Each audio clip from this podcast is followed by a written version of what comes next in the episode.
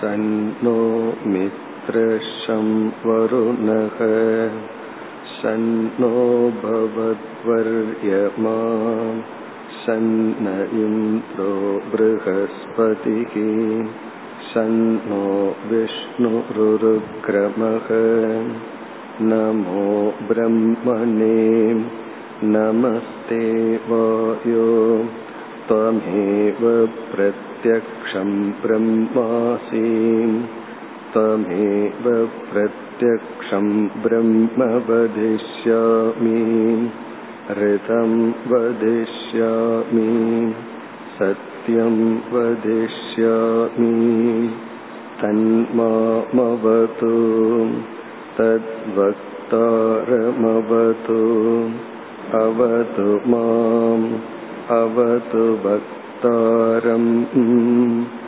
ஓம் சாந்தி சாந்தி சாந்தி.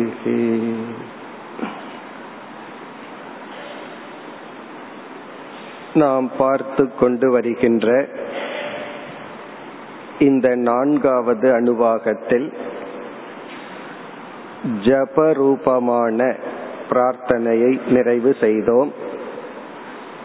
S சந்தசாம் ரிஷபோ விஸ்வரூபக என்று துவங்கி ஸ்ருதம் மே கோபாய என்ற பகுதி வரை இறைவனிடத்தில் நாம் ஆறு விதமான பொருள்களை அல்லது தத்துவங்களை பிரார்த்திக்கின்றோம். இதை எப்படி பிரார்த்தித்தல் என்றால் ஜபரூபமாக பல முறை இறைவனை நினைத்து, ஓங்கார ரூபமான ஈஸ்வரனை நினைத்து ஜபம் செய்து இந்த பொருள்களை எல்லாம் கேட்கின்றோம். முதலில் கேட்கப்பட்டது சமேந்திரோ மேதையா ஸ்புருணோது, மேதா சக்தியை எனக்கு கொடு, அடைந்த அறிவை நிலைப்படுத்துவாயாக. இரண்டாவது ஆத்ம ஞானத்தை அடைபவனாக இருப்பேனாக. மூன்றாவதாக உடல் ஆரோக்கியம், ஷரீரம் மே விசர்ஷனம்.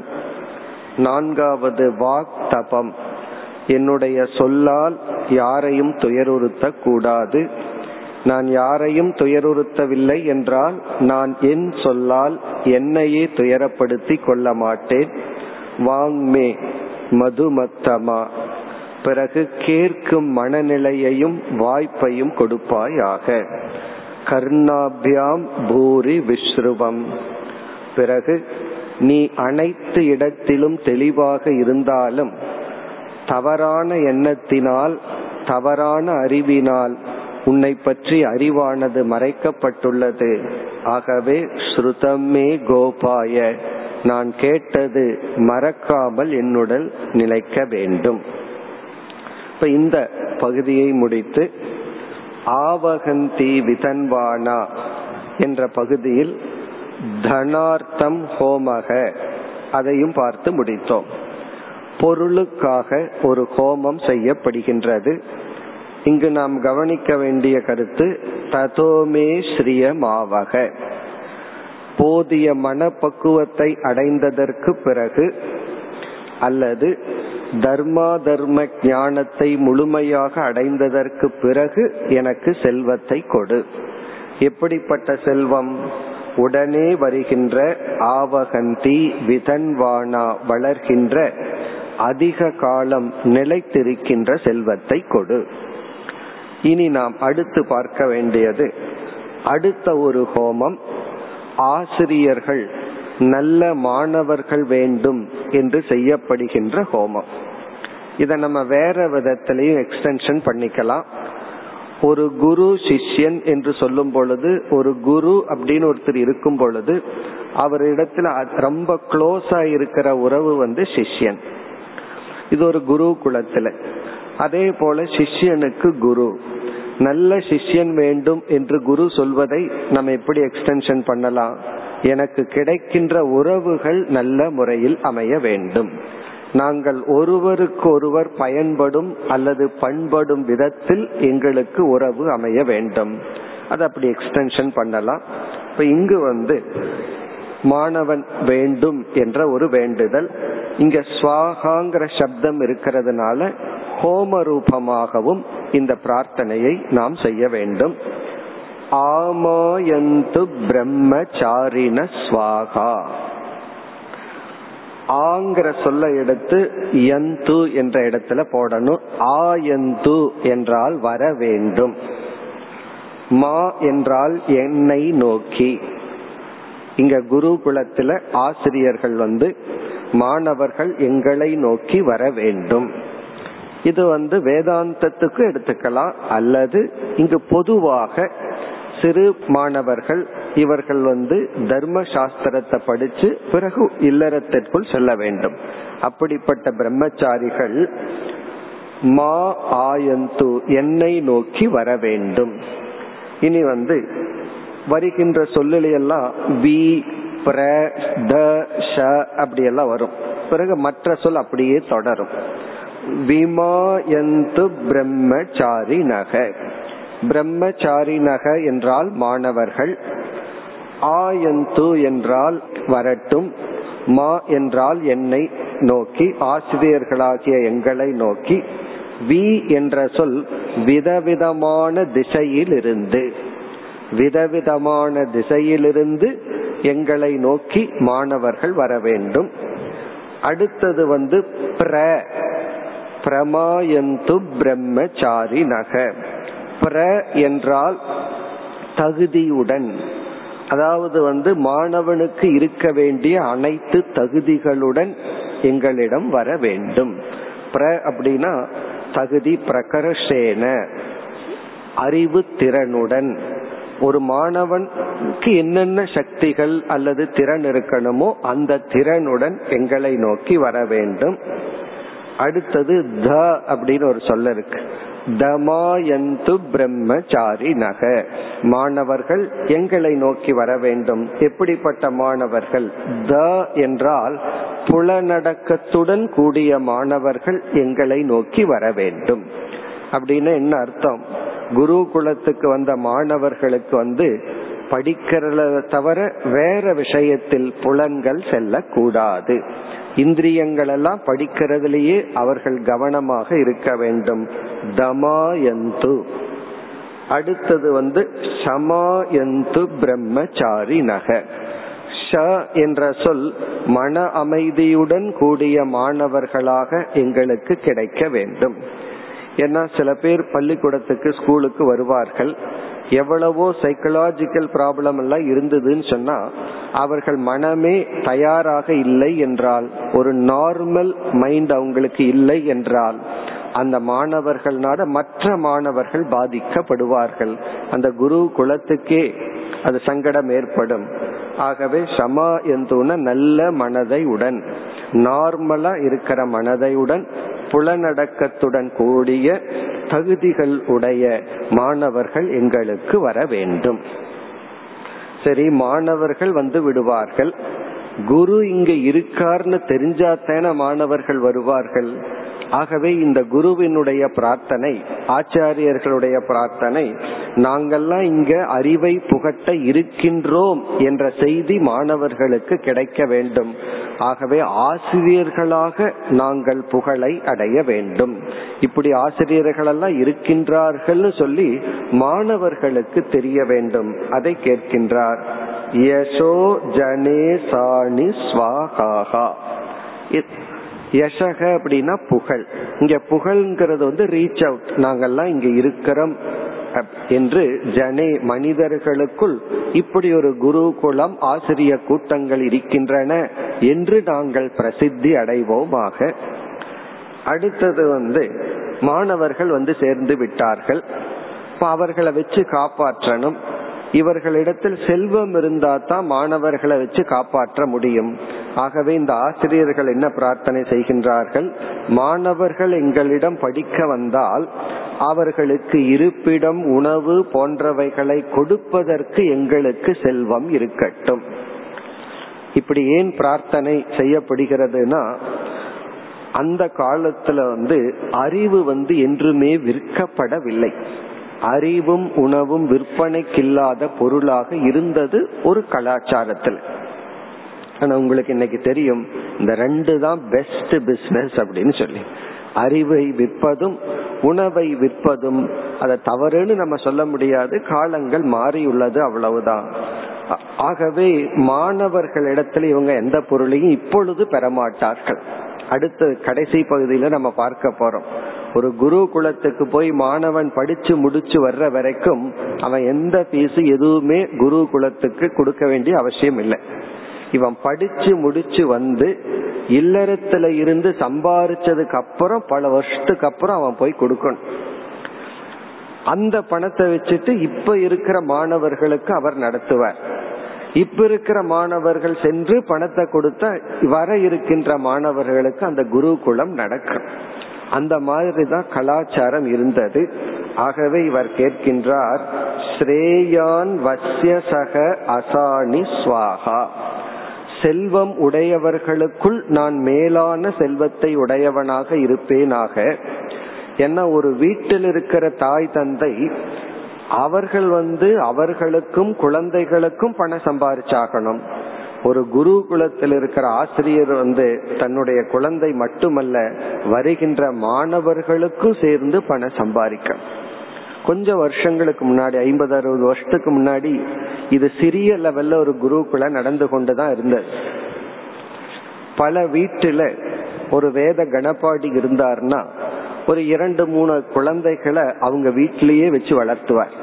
அவர்களே இருப்பிடம் கொடுப்பார், அவரே உணவு கொடுப்பார், பன்னெண்டு வருஷம் வேதம் சொல்லி கொடுப்பார். இப்படி வந்து சிறிய சிறிய லெவல்ல பெரிய பெரிய நிலையில குருகுலங்கள் நடந்து கொண்டு வந்தது. ஆகவே இவர் என்ன கேட்கிறார், என்னுடைய குழந்தைக்கு மட்டும் ஒரு உணவை கொடுக்க இருப்பிடத்தை கொடுக்க எனக்கு செல்வம் பத்தாது.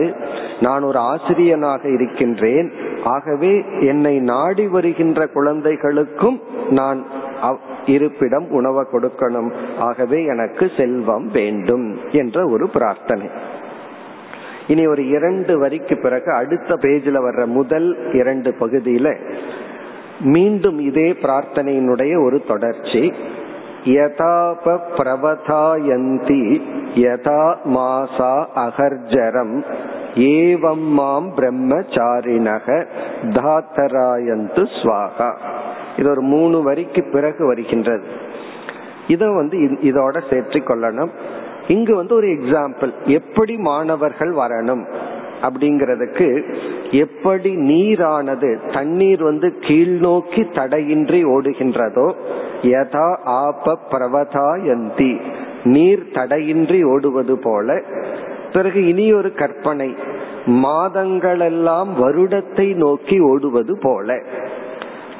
மாசமெல்லாம் வருடத்தை நோக்கி ஓடுதான் அப்படின்னா என்ன அர்த்தம்? தங்கு தடையின்றி இந்த குருகுல விச்சேதமின்றி தடை பெறாமல் இந்த குருகுலம் நடந்து வர வேண்டும். அவ்விதம் இறைவா எங்களுக்கு மாணவர்கள் வரட்டும். பொதுவா இந்த யாகத்தை வந்து மாணவர்களை எடுக்கின்ற காலத்தில் இதை செய்து பிறகு மாணவர்களை சேர்த்து கொண்டு சாஸ்திரத்தை உபதேசிப்பது வழக்கம். இனி நம்ம இந்த பகுதியினுடைய இறுதி பிரார்த்தனைக்கு செல்கின்றோம். இறுதி பிரார்த்தனை இறைவனிடத்தில் ஐக்கியமாகின்ற பிரார்த்தனை. நம்ம பிரார்த்தனைய பல விதத்துல பார்க்கலாம் அப்படின்னு பார்த்தோம். ஜபரூபமாக இறைவனை பிரார்த்தித்தல், ஹோம ரூபமாக இறைவனை பிரார்த்தித்தல், தியான ரூபமாக இறைவனை பிரார்த்தித்தல், தபோ ரூபமாக இறைவனை பிரார்த்தித்தல். இனி இறுதி பிரார்த்தனை தியான ரூபமான ஒரு பிரார்த்தனை. இந்த வேதங்கள்ல வந்து எல்லா கருத்தும் கலந்து கலந்து இருக்கும். திடீர்னு ஒரு ஹோமம் வரும், திடீர்னு ஒரு தியானம் வரும், திடீர்னு தத்துவமசிங்கிற மகா வாக்கியம் வரும், மாறி மாறி இருக்கும். அதனால வேதத்தை தான் நம்ம வந்து ஒரு காடுன்னு சொல்லுவோம். வனம், வனத்துல வந்து ஒரு கார்டன் மாதிரி அமைப்பா இருக்காது, அது எல்லாமே இருக்கும். அப்படி வேதம்ங்கிறது ஒரு வனத்தை போல. இனி அடுத்தது வருவது யார் அப்படின்னா, வேதாந்தத்திற்கு வந்த மாணவன். இவன் வேதாந்த விசாரம் செய்து கொண்டிருக்கின்றான். தனக்கும் இறைவனுக்கும் உள்ள ஐக்கியம்ங்கிற ஒரு உண்மையை புரிந்து கொள்கின்ற முயற்சியில் இருக்கின்றான். இப்ப ஞான யோகி என்று எடுத்துக்கொள்ளலாம். அந்த ஞான யோகியானவன் இறைவனிடத்தில் ஒரு பிரார்த்தனை செய்கின்றான். ஆரம்பத்தில் இருந்தவன் பிறகு ஒரு குருகுல ஆசிரியர் செய்கின்ற பிரார்த்தனை, இல்லறத்தில் இருப்பவர்கள் பணம் வேணும்னு செய்கிற பிரார்த்தனை. இனி யார் பிரார்த்தனை செய்கின்றான் என்றால், மோட்சத்தை அடைய விரும்புபவன் பிரம்மத்தோடு நான் எப்படி ஐக்கியமாகின்றேன்கிற உண்மையை புரிந்து கொள்ள விரும்புக விரும்புபவன் செய்கின்ற பிரார்த்தனை. இந்த பிரார்த்தனையில என்ன வருகின்றது என்றால், இறைவா நான் உனக்குள் பிரவேசிப்பேனாக, நீ எனக்குள் பிரவேசிப்பாயாக, நாம இருவருமே ஒருவருக்கொருவர் கலந்து கொள்வோம். இப்படியெல்லாம் ஒரு பிரார்த்தனை. இப்ப இந்த பிரார்த்தனை என்ன செய்கின்றது என்றால், அந்த இறைவனிடம் ஐக்கியம் ஒரு அறிவை அடைவதற்கு ஒரு சம்ஸ்காரத்தை உருவாக்குகின்றது. பகவானிடத்துல நானும் பகவானும் ஒன்று அப்படிங்கிற ஒரு ஐக்கிய ஞானத்திற்கு தயார் செய்வதுதான் இந்த பிரார்த்தனை. மேலும் ஸ்ரத்தையுடன் நம்ம சாஸ்திரத்துக்குள்ள வந்திருக்கோம். ஆரம்பத்துல சாஸ்திரத்துக்குள்ள வேதாந்தத்திற்குள்ள நுழையும் பொழுது நம்ம வந்து இறைவனை முற்றிலும் நமக்கு வேறாகவே தான் பார்த்திருக்கிறோம். அவர் வேறு, நாம் வேறுதான். இறைவனுடைய அனுகிரகத்தை நம்ம அடையணும் என்ற ஒரு எண்ணத்தில் இந்த அகங்காரத்தை எல்லாம் நீக்கி நான் எந்த விதத்திலும் உயர்ந்தவன் அல்ல என்ற எண்ணத்துல நம்ம வந்திருக்கோம். இந்த நிலையில திடீர்னு வேதாந்த சாஸ்திரம் நீயே இறைவன் அப்படின்னு சொன்னா, அத கேட்ட உடனே ஆரம்பத்தில் இருக்கிற சிஷ்யனுடைய மனதுல வந்து ஒரு பயம் ஏற்படும். அது எப்படி நானே இறைவனா இருக்க முடியும்? நானே இறைவன் சொன்னா அது எவ்வளவு அகங்காரத்தினுடைய உச்சகட்டம் அப்படிங்கிற ஒரு எண்ணம் ஏற்படும். அது எப்படி என்ன போய் இறைவனுக்கு நிகராக கூறுவது? ஆகவே நானும் இறைவனும் ஒன்றுங்கிற ஒரு எண்ணமே ஒரு பயத்தை ஏற்படும். எப்படி அந்த இறைவனோட என்ன ஐக்கியமாக்கி கொள்வது? இந்த கருத்தை தான் துவைதிகள் மற்றவர்கள் எல்லாம் சொல்கின்றார்கள். இந்த அத்வைதிகளுக்கு எவ்வளவு கர்வம்னா, பகவானையே நான் சொல்ற அளவுக்கு அவங்க அகங்காரம் வளர்ந்துள்ளது. யாரை போல? ஹிரண்ய கசுப்புவை போல. கடவுள் நாராயணனை வழிபடாத என்ன வழிபடுன்னு சொன்னானே, அதே போல இந்த அத்வைதிகள் எல்லாம் பகவானையே நான் சொல்கிறார்கள் என்பது அவர்களுடைய கருத்து. அதற்கு நம்ம வேதாந்தத்துல வேற கருத்து சொல்றோம். அவன் உடலை நான் நினைச்சிட்டு இந்த உடலாகிய என்னை வழிபடுன்னு சொன்னா, நம்ம உடலை நீக்கி ஆத்ம அடிப்படையில தான் ஐக்கியத்தை சொல்றோம்ங்கிறது பதில். ஆனால் நமக்கு கேள்வி கேட்கறதுக்கு யாரு இருக்க வேண்டாம், நமக்கே ஒரு பயம் ஏற்படும். அது எப்படி நாம் இறைவனுடன் ஐக்கியமாவது? அந்த பயத்தை நீக்க சம்ஸ்காரத்தை உருவாக்க இப்படி ஒரு பிரார்த்தனை. இப்ப இந்த பிரார்த்தனையினுடைய பலன் என்னன்னா, இறைவனுடன் நான் ஒன்றுன்னு சொல்வதற்கு ஒரு பயம் ஏற்படும். இப்ப யாராவது ரொம்ப பெரியவங்க இருந்தா இந்த மாணவர்களை பார்க்கலாம். சின்ன பசங்கள்லாம் வாத்தியார் பக்கத்துல போய் உட்கார்னா பயந்துக்குவான், சரி சமமா போய் உட்கார்னா பயந்துக்குவான், ஆசிரியர் கைய பிடிக்கிறதுக்கே பயந்துக்குவான். காரணம் என்ன? ஆசிரியர் அப்படிங்கும் போது ஒரு பயம் கிரியேட் ஆயிருக்கு. ஏன்னா அவர் உபதேசிப்பவர், நான் உபதேசத்தை கேட்பவன். அவர் பனிஷ்மெண்ட் கொடுப்பார், நான் வந்து பனிஷ்மெண்ட்டை வாங்கணும். அப்ப அந்த குழந்தைக்கு பக்கத்துல நெருங்கிறதுக்கே ஒரு அச்சம் இருக்கும். ஒரு குழந்தைக்கு ஆசிரியர் பக்கத்துல போறதுக்கே பயம்னா, ஜீவர்களாகிய நாம் பிரம்மத்தின் பக்கத்துல போறதுக்கு பயம் இருக்கிறது, இயற்கை தான். இப்ப அந்த பயத்தை நீக்க, அதனாலதான் இப்ப எல்லாம் என்ன சொல்கின்றார்கள், டீச்சர்ஸ் எல்லாம் ஸ்டூடெண்ட் கிட்ட ஒரு ஃப்ரெண்டாகவும் பழகணும். ஓவர் ஃப்ரெண்டா பழகினாலும் ப்ராப்ளம் இருக்கு, இவன் கிளாஸ்ல அதே போல விளையாட ஆரம்பிச்சிருவான். அப்ப டீச்சர்ஸ் என்ன பண்ணணும்னா, ரெண்டு ஆஸ்பெக்ட் வச்சுக்கணும். வகுப்புல டீச்சரா இருக்கணும், வெளியே வந்ததுக்கு அப்புறம் டீச்சரா இருந்தா தான் ப்ராப்ளம். அப்ப அந்த பேலன்ஸை மெயின்டைன் பண்ணி மாணவர்கள் கிட்ட நடந்து கொள்ளணும். ஆசிரியர் அந்த ரோல் இருக்கும் போது ஆசிரியரா இருக்கணும், கிளாஸுக்கு வெளியே ஃப்ரெண்டா பழகணும். அதே ஃப்ரெண்ட்ஷிப்பை மாணவன் வந்து கிளாஸுக்குள்ள எக்ஸ்டென்ஷன் பண்ண உடனே கட் பண்ணணும். இந்த நேரத்துல இது வேண்டான்னு சொல்லி, அது வந்து ஆசிரியர் மாணவர்களிடம் நடந்து கொள்ள வேண்டிய விதம். ஆனா ஒரு ஃபியர் இருக்கிறது போல நமக்கு இறைவனிடத்துல இருக்கும். அந்த பயத்தை நீக்கி இறைவனோட ஐக்கியம்ங்கிற ஒரு சம்ஸ்காரத்தை உருவாக்கி பிறகு வந்து கடைசி லாஸ்ட் ஃபார்ம் ஆஃப் பக்தி, பக்தியினுடைய இறுதி கட்டம். அதுக்கப்புறம் வந்து அந்த பக்தியும் ஞானமும் மெர்ஜ் ஆகுது, கலந்து விடுகிறது. இப்ப அந்த இடத்துல வருவதுதான் இந்த அழகான ஒரு பிரார்த்தனை. இப்ப இந்த பிரார்த்தனை வந்து ஒரு சம்ஸ்காரத்தை உருவாக்க. இப்ப இங்க என்ன பிரார்த்தனை செய்யப்படுகிறதுன்னு பார்ப்போம். தம்த்வா பக பிரவிஷாணி ஸ்வாஹா. இங்க ஸ்வாஹாங்கிற சப்தம் வந்தாலும் இத தியானத்திற்கு பயன்படுத்துகின்ற பிரார்த்தனை தான். தம் துவா பக, பக என்று இறைவனை அழைக்கின்றான். இந்த மாணவன் யாரு? மோட்சத்திற்கான முயற்சியில் இருக்கின்ற மாணவன். இறைவா தம் துவா, அனைத்து பெருமைகளுடன் கூடிய சர்வஜனாக இருக்கின்ற உங்களை, உங்களிடத்தில் தம் துவா பிரவிஷாணி என்றால் நான் உங்களிடத்தில் கலந்து விடுவேனாக. இப்ப நான் ஒரு ஜீவனா அல்பனா தனித்தன்மையுடன் இருந்துட்டு இருக்கேன். நான் உங்களிடத்தில் கலந்து விடுவேனாக. எப்படி ஆறுகள்லாம் கடல்ல கலக்குதோ அப்படி நான் உங்களிடத்தில் வந்து கலந்து விடுவேனாக. இப்பொழுது நான் உங்களிடத்திலிருந்து விலகி இருக்கின்றேன், உங்களிடத்தில் நான் வந்து கலந்து விட வேண்டும். துவா பிரவிசானின உங்களுக்குள்ள நான் என்டர் ஆகணும். இனி அடுத்த பகுதி சமாபக பிரவிஷ்வாஹா, நீங்கள் என்னிடத்தில் வந்து கலந்து விடுவீர்களாக. பிரவிஷ அப்படின்னா நீங்க வந்து என்னிடத்தில் கலந்து விடுங்கள். ஏன்னா என்னால வந்து கலந்து விட முடியவில்லை என்றால் நீங்கள் என்னை நோக்கி வாருங்கள், நான் உங்களிடத்துல வந்து கலந்து விடுகின்றேன், அல்லது நீங்கள் என்னிடத்தில் வந்து கலந்து விடுங்கள். ச பக்ஷ, அப்படிப்பட்ட இறைவா பிரவிஷ ஸ்வாஹா. பிரவிஷ அப்படின்னு சொன்னா என்னிடத்தில் நீங்கள் கலந்து விடுங்கள். சமா அப்படின்னா இப்படிப்பட்ட நான் பிரார்த்தனை செய்து கொண்டிருக்கின்ற என்னிடத்தில் நீங்கள் கலந்து விடுங்கள். இனி அடுத்த பகுதி தஸ்மின் சஹஸ்ரசாகே நிபகாகம் த்வயி மிருஜே.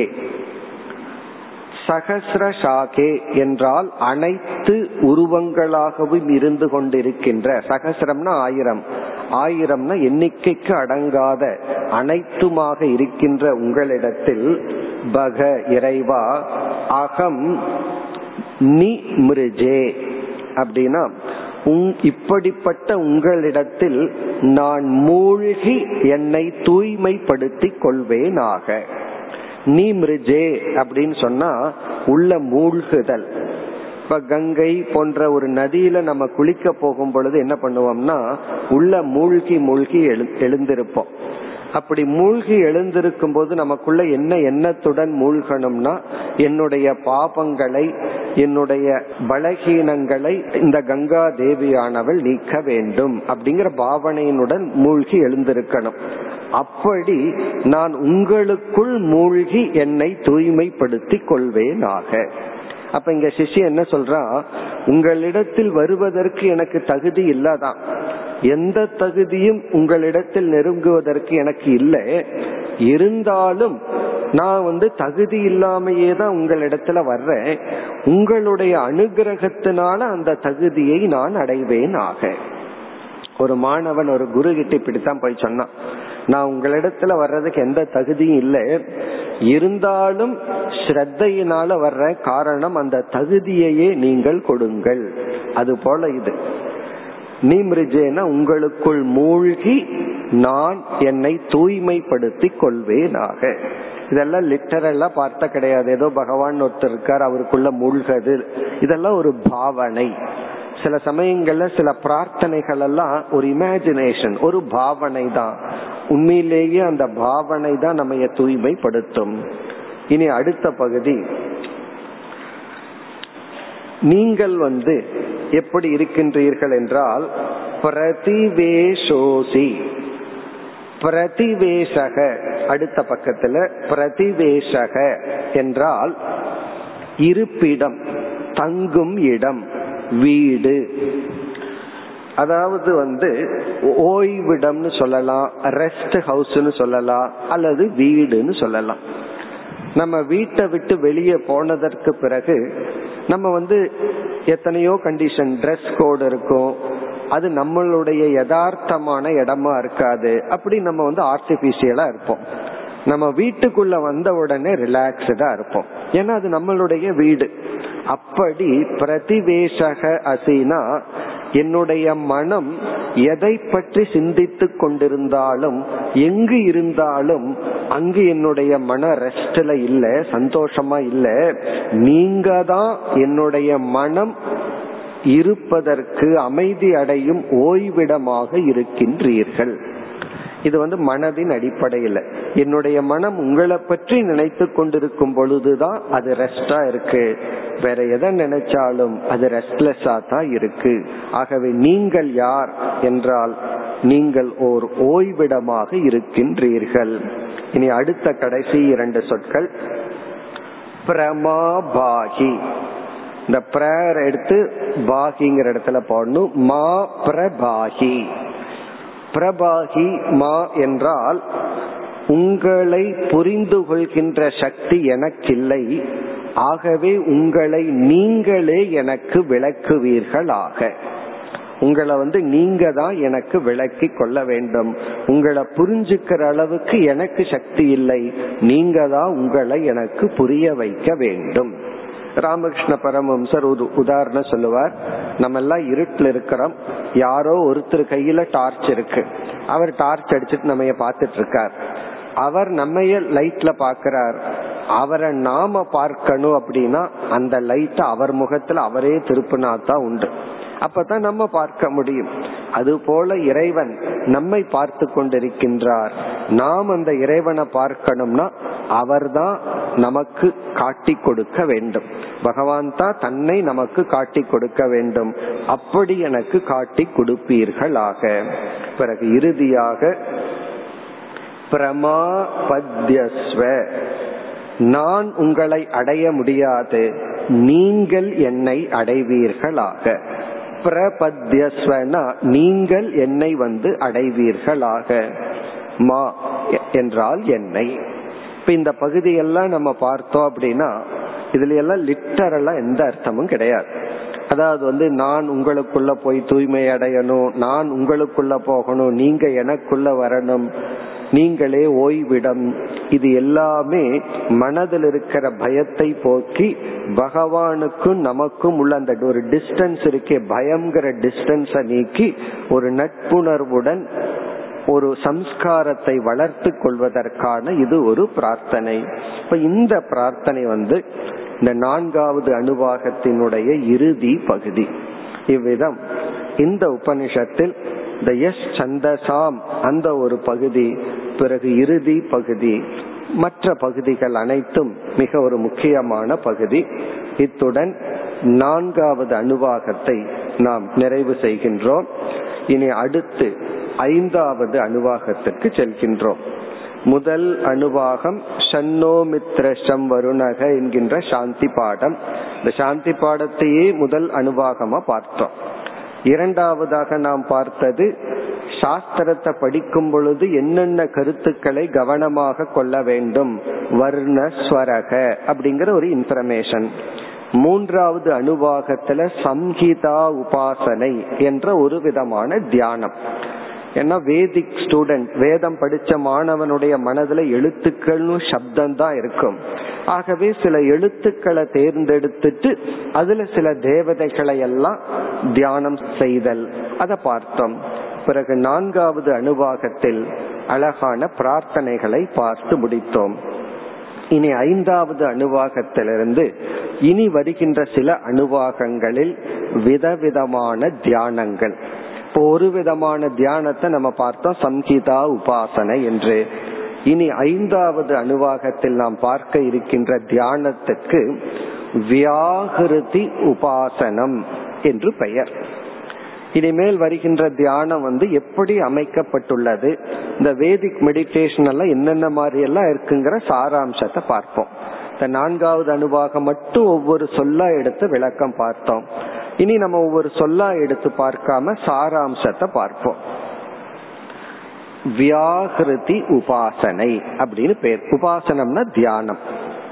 நம்ம ஏற்கனவே பார்த்திருக்கிறோம், ஒரு தியானம் அல்லது உபாசனைனா அதுல நான்கு அங்கங்கள் இருக்குன்னு பார்த்திருக்கோம். ஆகவே எந்த ஒரு தியானம்னு சொன்ன உடனே உபாசனைன்னு சொன்ன உடனே அந்த நான்கு யாருன்னு பார்த்தரணும். அந்த நான்குல வந்து தியானம் செய்பவன் உபாசகன், இரண்டாவது உபாசிய தேவதா யாரை தியானிக்கின்றோம், மூன்றாவது வந்து ஆலம்பனம் எதன் துணை கொண்டு தியானிக்கின்றோம், நான்காவது வந்து பிரயோஜனம் பலம், இந்த தியானத்துக்கு என்ன பலன். இப்ப இங்கும் உபனிஷத்து வந்து ஒரு காமிய தியானமாகத்தான் சொல்லுது. இத வந்து காமியமாக தியானித்தால் உங்களுக்கு பலன் கிடைக்கும். காமியமா தியானிச்சாலும் மன ஒருமுகப்பாடு மன உறுதிங்கிற பலன் வரும். நிஷ்காமமா தியானம் செய்தால் சித்த சுத்தி அதிகமாக நமக்கு கிடைக்கும். இனி நம்ம வந்து இந்த உபாசனை எப்படி அமைந்துள்ளதுன்னு பார்ப்போம். வியாகிருதி என்பது நான்கு சொற்களுக்கான பெயர். வேதத்துல நான்கு சொற்கள், நான்கு மந்திரங்களை வியாகிருதி என்று அழைக்கின்றோம். அது என்னன்னு சொன்னா நமக்கு விளங்கிவிடும். வேதத்தில் அமைந்துள்ள நான்கு மந்திரங்களுக்கு வியாகிருதி மந்திரங்கள் அப்படின்னு பெயர். அது ஒன்று வந்து பூஹு, இரண்டாவது புவக, மூன்றாவது சுவக. பூர் புவ சுவக, இந்த மூன்று. சில சமயம் இந்த மூன்றையும் நம்ம என்ன பண்ணுவோம், காயத்ரி மந்திரத்துல சேர்த்திக்குவோம். வேற சில மந்திரங்களை எல்லாம் நம்ம இதை சேர்த்திக்கிறது வழக்கம். பூஹு என்ற சொல், புவக என்ற சொல், சுவக என்ற சொல், பிறகு மகக என்ற நான்காவதும் ஒன்று. இப்படி பூர் புவ சுவக மகக இந்த நான்கையும் மந்திரம்னு சொல்றோம். இந்த நான்குக்கும் வியாகிருதி என்று பெயர். பிரம்மதேவன் ஒரு முறை சிருஷ்டி செய்யும் பொழுது அவர் என்ன செய்தாரா, பொருள்களை படைப்பதற்கு முன் இந்த மூன்று விதமான சப்தத்தை உருவாக்குறார். அவர் முதல் முதலில் சிருஷ்டியில எழுப்பிய சப்தம்தான் பூர் புவ சுவக.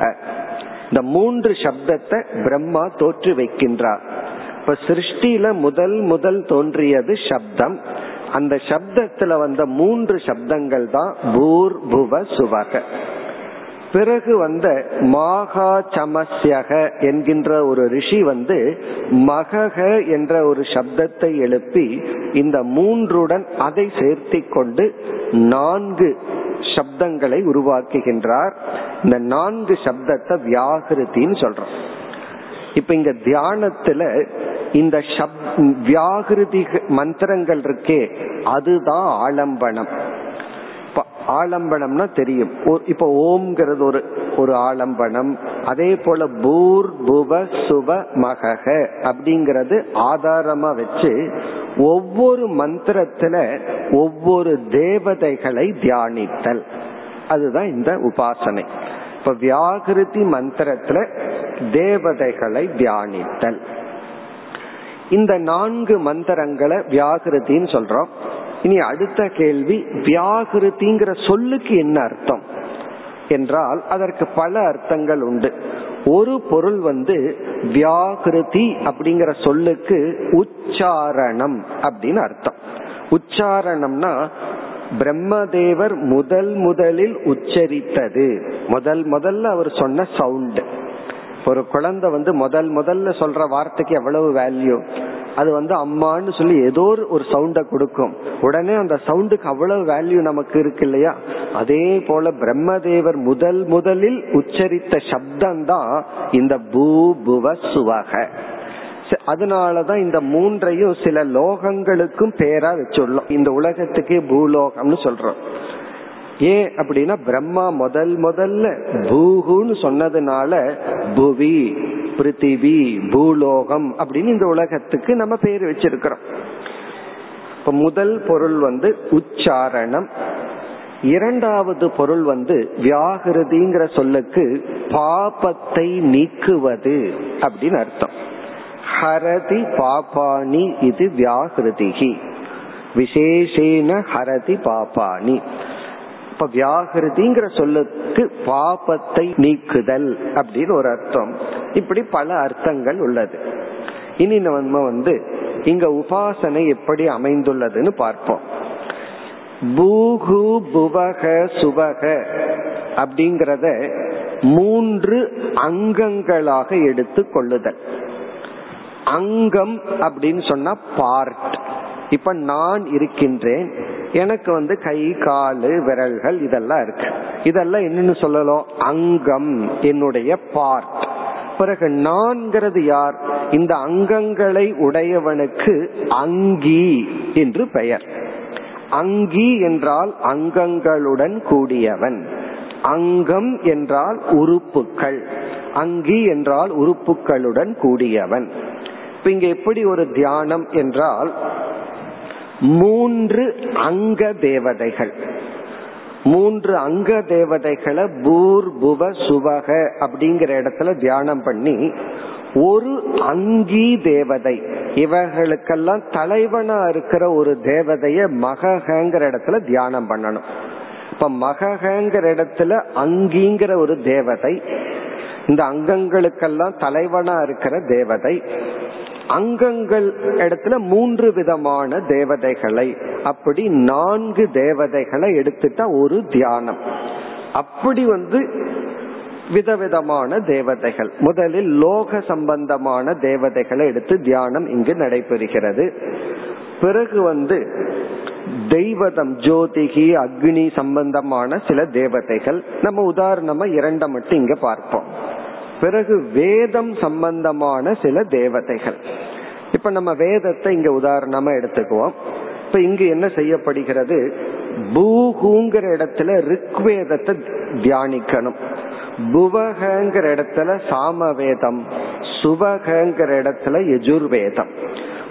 ரிக் சாம யஜுர்னு சொல்லி இந்த மூன்று வியாகிருதியில மூன்று வேதத்தை நம்ம வந்து தியானிக்கின்றோம். இதெல்லாம் என்னன்னா அங்கங்கள். பிறகு எல்லா வேதங்களுக்கும் தலைவனா இருக்கிறத மகங்கிற இடத்துல தியானிக்கணும். அது யார் அப்படின்னா ஓம் என்கின்ற சப்தமா, அப்படித்தான் இங்கு சொல்லப்பட்டுள்ளது. இப்ப பூகுங்கிற இடத்துல பூரிதி ரிச்சக, புவஇதி சாமானி, சுவரிதி யஜுகும்சி, மகஇதி பிரம்ம, பிரம்மன்னா இங்க ஓங்காரம். பிறகு இந்த தியானத்துல இப்படி ஃபர்தரா தியானிக்கணும்னா இந்த மூன்று அங்கங்களும் அங்கியினால் தான் பெருமை அடைகின்றது. இப்ப என்னாலதான் விரலுக்கு, கையுக்கு, இல்ல தலைமுடின்னு வச்சுக்குவோமே, அது பெஸ்ட் எக்ஸாம்பிள். தலைமுடி இருக்கு, அது என்னுடைய அங்கம். இந்த தலைமுடிக்கு எவ்வளவு நேரம் மதிப்புனா அது என்னோடு சேர்ந்து இருக்கிற வரைக்கும் தான். என்னிடத்திலிருந்து கீழே விழுந்துடுச்சுன்னா அதுக்கு மதிப்பே கிடையாது. அதுக்கு சாஸ்திரத்துல வந்து நெகா அண்ட் முடிக்கு உதாரணமா சொல்லுவாங்க. இந்த சத் சங்கத்துக்கு உதாரணமா சொல்லும் போது அவனோட இருக்கிற வரைக்கும் தான் இவனுக்கு மதிப்பு, அவனோட இல்லைன்னா இவனுக்குன்னு மதிப்பு இல்லைங்கிறதுக்கு இந்த முடியும் நெகத்தையும் உதாரணமா சொல்றது. இந்த நெகமும் முடி இருக்கே, நம்மோட ஒட்டிட்டு இருக்கிற வரைக்கும் தான் அதுக்கு பாலிஷ் எல்லாம் போட்டு டை எல்லாம் அடிச்சிட்டு இருப்போம். அது கீழே விழுந்துடுதுன்னு சொன்னா அது மிகவும் ஒதுக்கத்தக்க பொருள். அப்படி இந்த முடியும் நெகமும் எல்லாம் என்னாலதான் பெருமை அடைஞ்சிட்டு இருக்கு, அங்கியினால் தான் அங்கங்களுக்கு பெருமை. அப்போ ஓங்காரம் தான் ரிக் யஜுர் சாம போன்ற அனைத்து வேதங்களையும் பெருமைப்படுத்துகின்றது. அதாவது கொஞ்சம் தத்துவமும் வரும், தியானமும் இருக்கும். அப்ப வந்து ரிக் வேதத்தை, யஜுர்வேதத்தை, சாம வேதத்தை மூன்று அங்க வியாகிருதிகள்ல வச்சு ஓங்காரத்தை அங்கிங்கிற வியாகிருதியில வச்சு ஓம் பிரம்மனாயேவ சர்வே வேதா மகியந்தே அப்படிங்க வருது. எல்லா வேதங்களும் மகிமை அடைவதற்கு காரணம் இந்த ஓம் என்கின்ற தேவதை தான், ஓம் என்கின்ற தத்துவம் தான். இனி அடுத்த உதாரணம் வந்து நம்ம பிராண தத்துவங்களை எடுத்துட்டு தியானம் பண்றது. இதுல வந்து இந்த வெளிவிடும் காற்று இருக்கே பிராணக, அத வந்து பூ அப்படிங்கிற வியாகிருதியில தியானிக்கணுமா. பிறகு உள் எடுக்கும் காற்று இருக்கே அபானக, அதைய வந்து புவகங்கிற வியாகிருதியில தியானிக்கணும். பிறகு வியானகன்னு சொல்லி எந்த ஒரு காற்று தத்துவம் இரத்த ஓட்டத்துக்கு காரணமா இருக்கோ அந்த காற்று தத்துவத்தை பூர் புவ சுவஹங்கிற இடத்துல தியானிக்கணுமா. இப்ப நம்முடைய ஒவ்வொரு பிராண தத்துவத்தையும் ஒவ்வொரு வியாகிருதியில வச்சு தியானிக்கணும். இதெல்லாம் அங்கம், அதாவது மூச்சு விடுற காத்து, எடுக்கிற காத்து, சர்க்குலேட் பண்ற காற்று. சரி, இவைகளுக்கெல்லாம் யார் தலைவன்? இந்த பிராணன் நமக்குள்ள ஸ்டெடியா இருக்கணும்னா யார் தலைவன்? மகங்கிற அங்கி யார் அப்படின்னு சொன்னா இங்க வந்து உபனிஷத் சொல்கின்றது அன்னம், நம்ம சாப்பிட்ற உணவா. நம்ம சாப்பிட்ற உணவுனாலதான் நம்முடைய பிராணனே ஜீவிக்கின்றது. அன்னேனவாவ சர்வே பிராணா மகியந்தே. நம்ம பிராணன்னா நம்மளுடைய ஆரோக்கியம், நம்முடைய உடல். இந்த பிராணன் இருக்கிறதுக்கு காரணமே அன்னம்தான். இப்ப இந்த தியானத்துல நமக்கு வந்து அன்னத்தினுடைய வேல்யூவும் நமக்கு கிடைக்கும். இப்ப அதனாலதான் சொல்வார்கள் மூன்று விதமான அன்னம் நம்ம உடலுக்கு பலகீனத்தை கொடுக்குமா. ஒன்று அத்தியன்னம். அத்தியன்னம்னா அதிகமாக அன்னத்தை உணவுக்கு கொடுத்தல். அதிகமா உணவை உடலுக்கு கொடுக்கும் பொழுது பிராணன் வந்து ரொம்ப திணறுமா. ஏன்னா பிராணனுக்கு அந்த சக்தி இல்லையே அவ்வளவு உணவையும் ஜீர்ணிக்கிறதுக்கு. இப்போ அத்தி அன்னம், அப்படிப்பட்ட அன்னம் இந்த உடலுக்கு உகந்ததல்ல. அடுத்தது அல்ப அன்னம். குறைவாக உணவை உள்ள கொடுத்தாலும் பிராணனுக்கு பாவமா இருக்கு, எனக்கு தேவைன்னு அது கேட்கும், நம்ம கொடுக்கல அப்படின்னு சொன்னா அதுக்கு கஷ்டம். இப்போ அத்தியன்னத்தை நீக்கணும். அல்ப அன்னம்னா குறைவா கொடுக்கிறது. மூன்றாவது அதமானம். அதமம்னா உள்ள கொடுக்கிறோம், ஆனா கொடுக்கறதெல்லாம் உடம்புக்கு ஆரோக்கியம் இல்லாத உணவையா நம்ம கொடுக்கிறோம். அதமம்னா கீழான, உடலுக்கு சக்தியை கொடுக்கும் உணவை கொடுக்காம நான் அளவா தானே சாப்பிட்றேன் அப்படின்னு சொல்லி நாளே வடை தானே சாப்பிட்றேன் காலையிலன்னு சொல்லிட்டு இருந்தோம்னு வச்சுக்கோமே, அது வந்து உடலுக்கு நல்லது அல்ல. அப்படி அதம அல்ப அதி அன்ன வர்ஜனம், அந்த வேல்யூ எல்லாம் நம்ம எரியாம இந்த தியானத்துக்குள்ள வந்துருது. இவ்விதம் இதுதான் தியானம் செய்கின்ற முறை. பிறகு வந்து என்ன பலன்? இந்த மாதிரி தியானம் செய்தால் சர்வே தேவா பலிமாவ கந்தி. ஒருவன் வந்து இந்த பிராண தத்துவத்தை, வேத தத்துவத்தை, பிறகு லோக தத்துவம் உடைய தேவதைகளை எல்லாம் இவன் தியானம் பண்ணும் போது இவனுடைய இந்திரியங்களுக்கு எல்லா தேவர்களும் பலி கொடுப்பார்களாம். பலி கொடுத்தல் அப்படின்னு சொன்னா உடனே நம்ம பயந்துக்கிறோம், ஏதோ அழிவுன்னு சொல்லி. பலினா பொருள்களை கொடுக்கறது, ஆஃபர் பண்றது.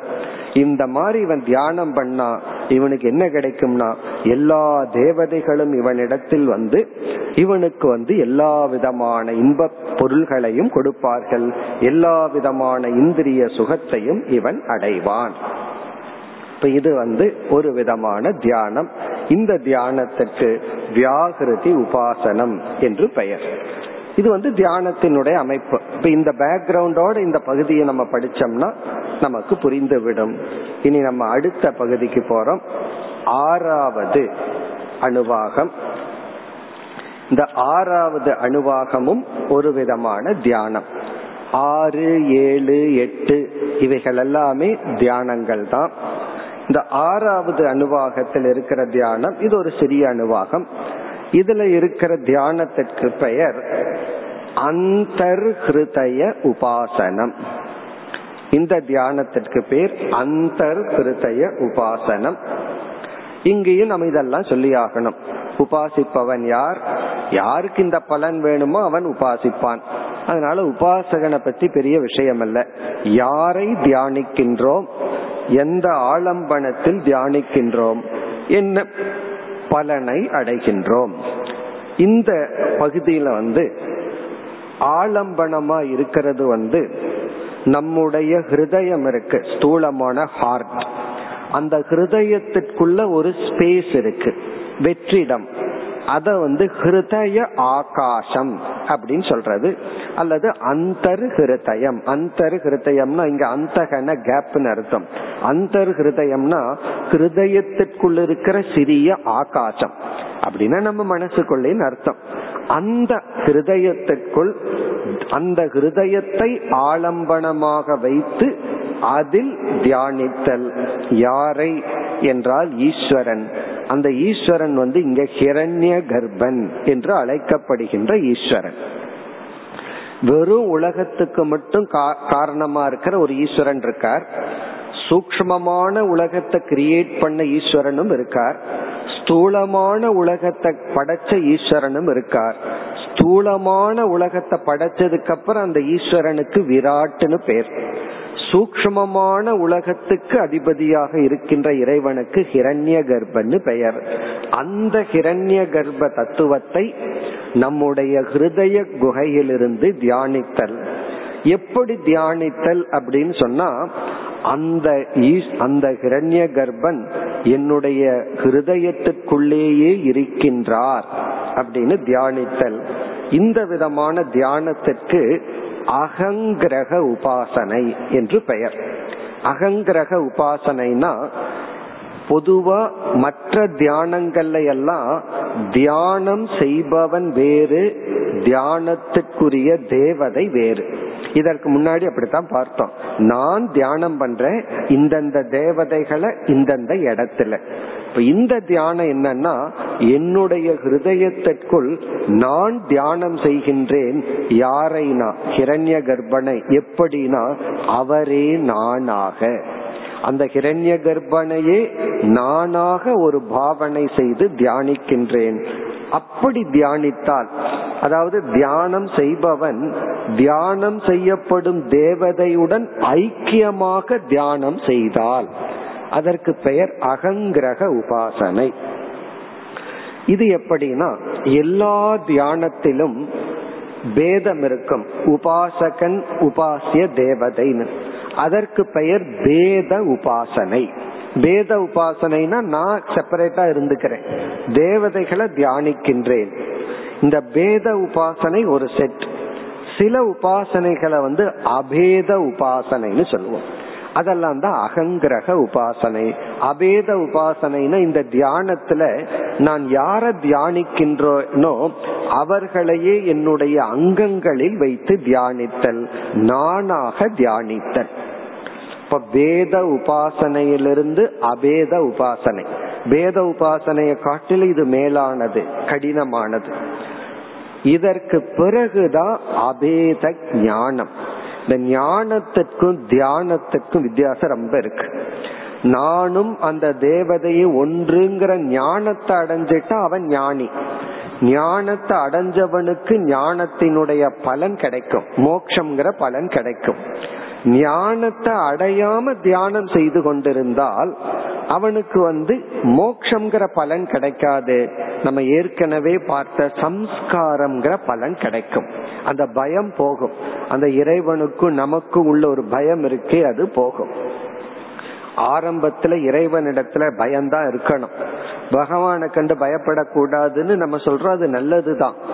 ஆனா ஒரு பயம் இருந்தா தான், நம்ம தவறு செய்தா பகவான் தண்டித்து விடுவாருங்கிற பயம்தான் நம்ம வந்து தர்ம நெறியில நம்மை கொண்டு விடும். அதனால பயம் இருக்கிறதுல தப்பில்லை. பிறகு சிறிது சிறிதாக அந்த பயம் நம்ம விட்டு போகணும். ஏன்னா சில சமயங்கள்ல பயம்தான், ஒரு ஃபியர் தான் நம்ம பாதுகாக்கின்ற ஒரு உணர்வு.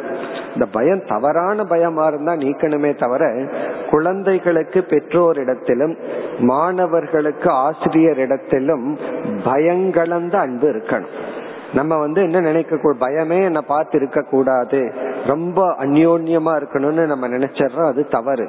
அது இருக்கலாம். எப்பன்னா அந்த பையன் அவ்வளவு ஒரு மெச்சூர்டா இருந்துட்டா, மாணவன் வந்து அவ்வளவு ஒரு பக்குவமா இருந்துட்டா பரவாயில்ல. ஆனா ஒரு ஃபியர் இருக்கணும், அப்பா ஏதாவது நினைச்சுக்குவாங்களோ, கோச்சுக்குவாங்களோ. அந்த பயம்தான் அந்த குழந்தைய காப்பாற்றும். அந்த பயம் போயிடுது, அந்த குழந்தைய காப்பாற்றவே முடியாது. அதனாலதான் சில பெற்றோர்கள் வந்து அவர்களே தர்ம நெறியில வாழாமல் தவறெல்லாம் செஞ்சிட்டு இருக்கும் போது பையனை வந்து அதட்டி கேட்க முடியாது. அப்ப பையனுக்கு வந்து அப்பா மீது அம்மா மீதும் பயம் போயிடுதுன்னா, பயம் போன பசங்கள்லாம் ஒழுக்க நெறியிலிருந்து தவறி விடுவார்கள். ஒரு குழந்தைய பயம் காப்பாற்றும். அதே பிரின்சிபிள் தான் நமக்கு ஈஸ்வரனிடத்திலையும் பயம் இருக்கணும். அந்த பயம் பக்குவம் அடையும் வரை நமக்கு இருக்கணும். பக்குவம் வந்ததற்கு பிறகு யாம் இருக்க பயமேன் அப்படின்னு சொன்னது போல, யாம் இருக்க பயமேன்னு அங்க பகவான் சொல்றதுனுடைய அர்த்தம் நான் இருக்க, நீ மத்ததை கண்டு பயந்துக்காத, என்ன கண்டு ஒழுங்கா பயந்துக்கான்னு அர்த்தம். பிறகு பகவானை கண்டு நமக்கு அந்த பயம் நீங்க வேண்டும். அந்த ஸ்டேஜ்ல தான் இந்த உபாசனையை செய்யணும். ஏன்னா சில பெற்றோர்கள் வந்து பையனை வந்து ஃப்ரெண்டை போல நடத்தணும்னு சொல்லி அதிக முக்கியத்துவம் கொடுத்து தனக்கு நிகரா நடத்தும் பொழுதுதான் சில பிரச்சனை வருது. அவனால வந்து அவனை கரெக்ட் பண்றதுக்கு வாய்ப்பு இல்லாம போகுது. அதே போல ஈஸ்வரன் இடத்துல ஐக்கியத்தை பேசுற நம்மளே ஈஸ்வரனை கண்டு பயந்துக்கணும், அந்த பேதத்தை வச்சுக்கணும். ஈஸ்வரனை கண்டு பயம் கொண்டால் நம்ம என்ன பண்ணுவோம்னா அந்த பகவானுடைய உபதேசத்தை கேட்போம். அதனாலதான் ஒரு தர்ம சாஸ்திரத்துல ராஜா வந்து மந்திரிகளிடம் வைத்தியரிடம் ரொம்ப க்ளோஸா இருக்க கூடாதான். ரொம்ப க்ளோஸா இருந்தா அவங்களுக்கு பயம் போயிருமா? பயம் போயிட்டா ராஜா என்ன வேணாலும் நினைச்சிட்டுன்னு சொல்லி ஒழுங்கா அந்த வேலையை செய்ய மாட்டார்களாம். ஆனால் அந்த பயம் தற்காலிகமானது. இப்ப இந்த இடத்துல வந்து ஹிரண்ய கர்ப்பனும் நானும் ஒன்று என்று ஒரு ஐக்கியம், ஒரு பாவனை. இப்ப இந்த பகுதியில வந்து நம்ம மந்திரத்துக்குள்ள போகாம சாரமா என்ன சொல்லி இருக்குன்னு பார்த்தோம்னா மூன்று கருத்துக்கள் இங்கு சாரமாக உள்ளது.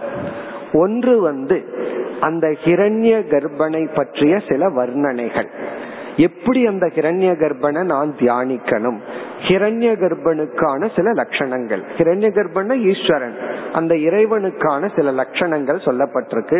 வெறும் கடவுள் நானும் கடவுள் என்மயமா இருக்காருன்னு சொன்ன பத்தாது, இந்தந்த லட்சணங்களுடன் இருக்கின்ற இறைவனாக நான் இருக்கின்றேன். நான் இருக்கின்றேன் கூட இங்க தியானிக்கிறது இல்லை, என்னுடைய ஹிருதயத்தில் இருக்கின்றார் அப்படிங்கிற தியானம்.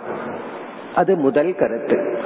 இரண்டாவது வந்து இப்படி தியானம் செய்கின்ற உபாசகன், அந்த ஹிரண்ய கர்ப்ப தத்துவத்தை தியானம் செய்கின்ற உபாசகன் வந்து இந்த ஜென்மத்திலேயே ஞானத்தை அடைந்தால், வெறும் பாவனையோட இல்லாம ஒரு கால் ஞானத்தை அடைஞ்சா அவன் மோட்சத்துக்கு போயிடுறான். இறந்ததுக்கு அப்புறம் மீண்டும் பிறப்பதில்லை. ஒரு கால் அவனால ஞானத்தை அடைய முடியல, வெறும் ஒரு உபாசகனாக மட்டும் இருக்கின்றான். தியானம் பண்ணிட்டு இருக்கான், அந்த இறைவனுடைய உண்மை தத்துவத்தை அவன் உணரவில்லை. அப்படின்னு என்ன அர்த்தம்? இந்த உலகத்தை மித்தியான்னு அவனால நீக்க முடியல, இந்த உடலை மித்தியான்னு நீக்க முடியல, தான் செய்கின்ற அனைத்து சாதனைகளையும் இவன் மித்தியான்னு நீக்க முடியல. வேதாந்தத்துல கடைசி சாதனை, லாஸ்ட் சாதனை என்ன தெரியுமோ? நிதித்தியாசனத்துல செய்யற கடைசி சாதனை, நான் எந்த ஒரு சாதனையையும் செய்பவன் அல்ல, நான் சாதகன் அல்ல அப்படிங்கறத லாஸ்ட் சாதனை. இத கவனமா வச்சுக்கணும். லாஸ்ட் சாதனை இத முதல்ல எடுத்துட்டோம்னா போச்சு, நான் எந்த சாதனையும் செய்பவன் அல்லன்னு எடுத்துக்கூடாது. ஏன்னா சாதகன்கிற ஸ்டேட்டஸ்ல இருக்கிற வரைக்கும் எனக்கு ஒரு சாத்தியம் இருந்துட்டே இருக்கு, உள்ள வந்து ஒரு எஃபர்ட் இருக்கு, நான் எஃபர்ட்லெஸ்ஸா அமைதியா அமர முடியாது.